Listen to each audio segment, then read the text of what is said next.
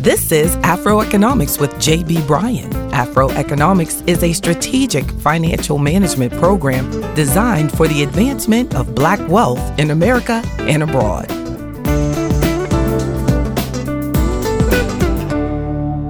Did you know that hacks and data breaches exposed over 4 billion pieces of personal information in the first half of 2019?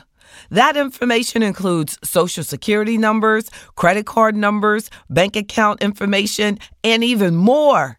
You probably heard about some of the big incidents from companies like Capital One. The hack happened in March of 2019, but there have been hundreds of smaller breaches and hacks that can put anyone's information in danger.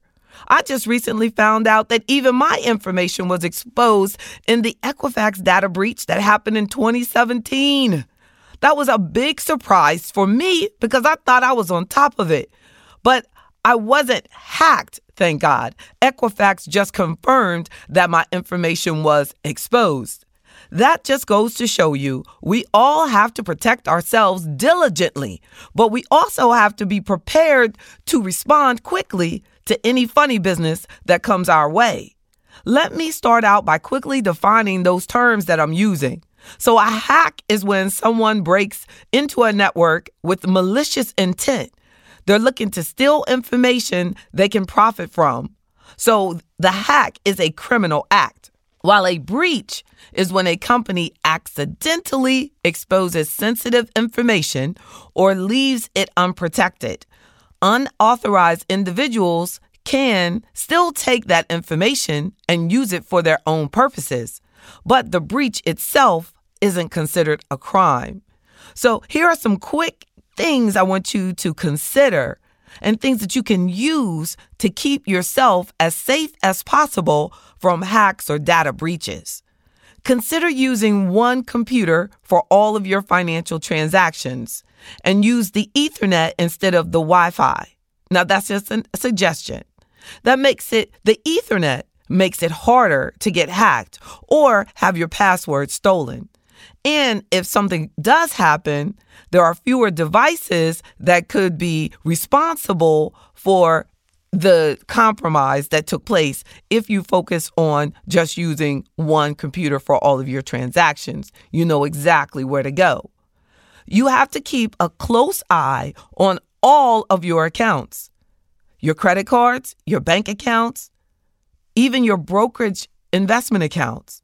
The more often you check your accounts, the quicker you'll discover any unauthorized activity.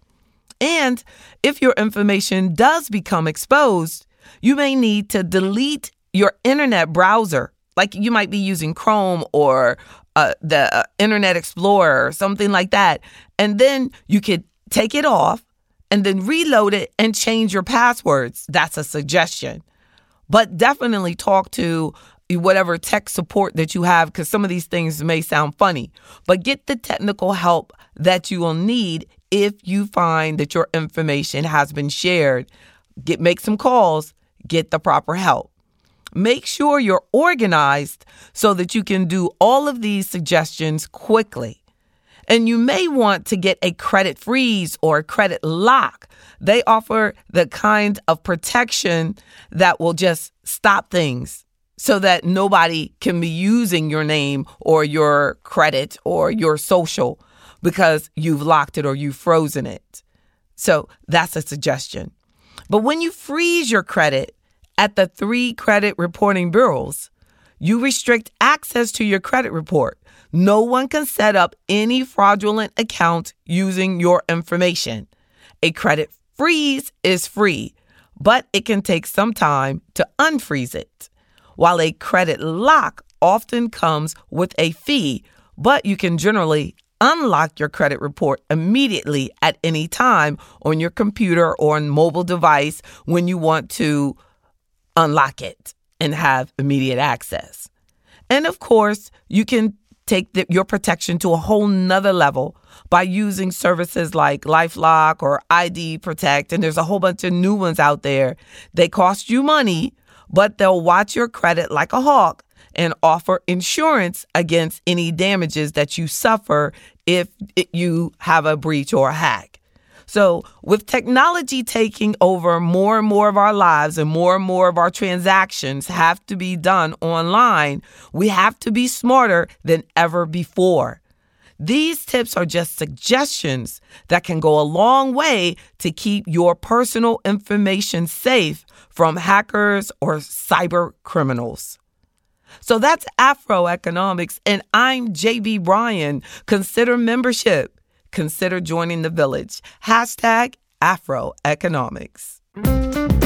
Today's podcast was powered by JB Bryan Financial Group, a registered investment advisory firm and the home of Afro Economics in Virginia, Maryland, Washington, D.C., and New York. Don't forget to subscribe to Afro Economics with JB Bryan on iTunes, Google Play, SoundCloud, Stitcher, and any other podcast directory. If you like what you hear, leave me a five star review. I'm JB Bryan, and that's Afro Economics at AURN.com.